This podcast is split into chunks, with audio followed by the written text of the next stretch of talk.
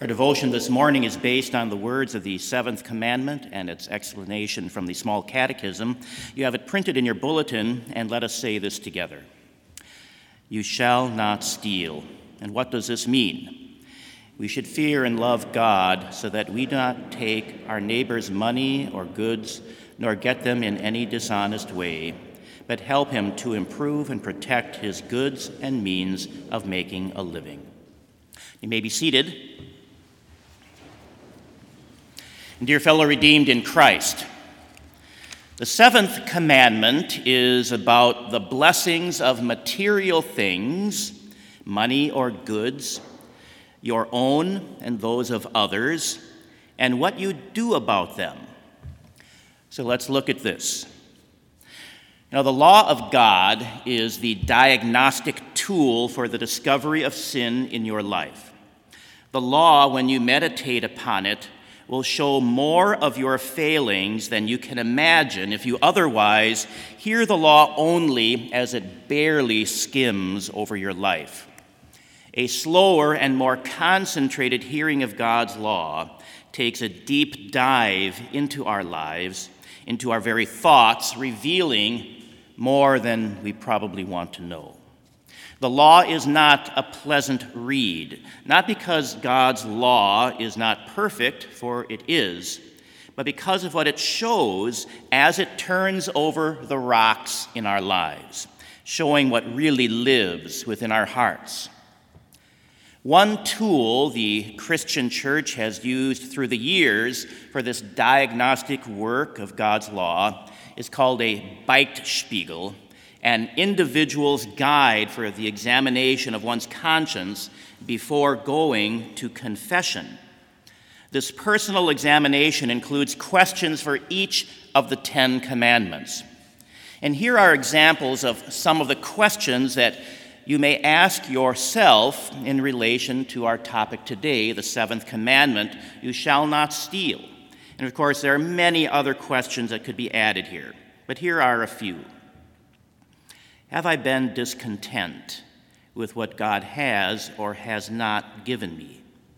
Have I approved of stealing in certain situations, perhaps if my neighbor stole from me first?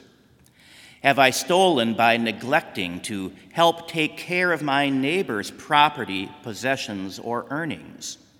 Have I been lazy at work or school and not fulfilled my duties in a faithful manner? Do I accept pay even when I have not done a satisfactory job or not done the job at all?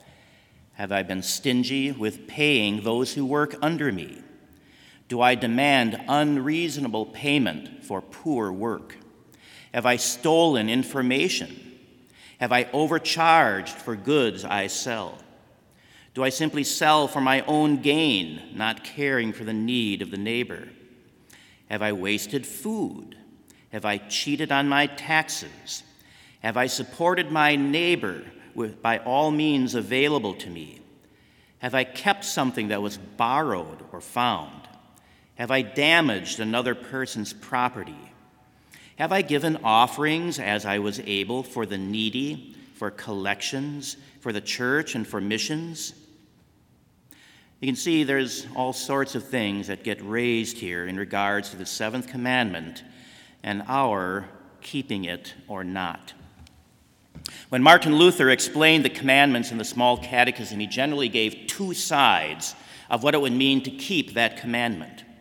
The first side is what we should not do sins of commission, prohibited action, so that we do not take our neighbor's money or goods, nor get them in any dishonest way. The second side is what we could call the sin of omission, what we should do, our obligations. Help him to improve and protect his goods and means of making a living. Both prohibition and obligation are included in what it means to fear and love God. Now, as we grow in our understanding of the extent of the impact of the law on our lives, we see how impossible it is for us to keep the law perfectly. Perfection means never doing what is prohibited always doing what is obligated, and always from a cheerful heart. And so when God says, You shall not steal, what we see is that we do steal a lot. A right understanding of this commandment includes knowing what property is. One defini- definition is that all the material gifts uh, God has given you, over which He has appointed you a steward. And then material gifts themselves are many and varied in our lives. They're the tangible items that we've bought or been given, and we are stewards of them all. But then, what does it mean to be a steward? Well, it means uh, to use all that you are and have in service to God and to your neighbor. So, if we put the meaning of those two terms together, we see that the material gifts God has given us are to be used in serving God and our neighbor. Then we hear words like John in his first letter Whoever has this world's goods and sees his brother in need and shuts up his heart from him, how does the love of God abide in him?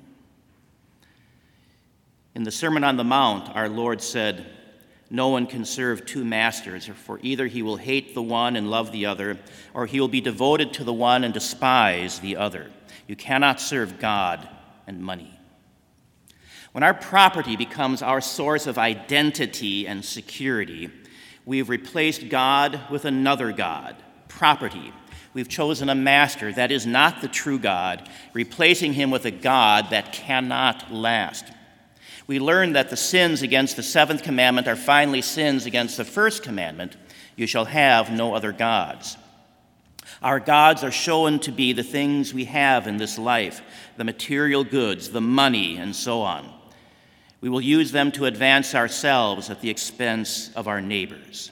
We will put our trust in these things, content when there is enough, and praising ourselves for doing so well, and discontent when there is not, and cursing God for not providing what we want.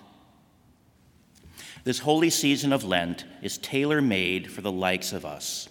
Seeing our trust in God deflected into trusting things of this world, selfishly hoarding our treasure, unwilling to see the needs others have for our compassion, our mercy, our charity. It is a time for renewal and for cleansing for us all, a time of repentance, a time for our hearts to turn from a love for things that do not last to the righteousness, the true holiness of our Savior, that free gift of our salvation. Our Savior came to cover our sin of not caring for our neighbor's goods by being the perfect neighbor, giving even his life for the likes of you and me. So great is his love for this world and for every one of you.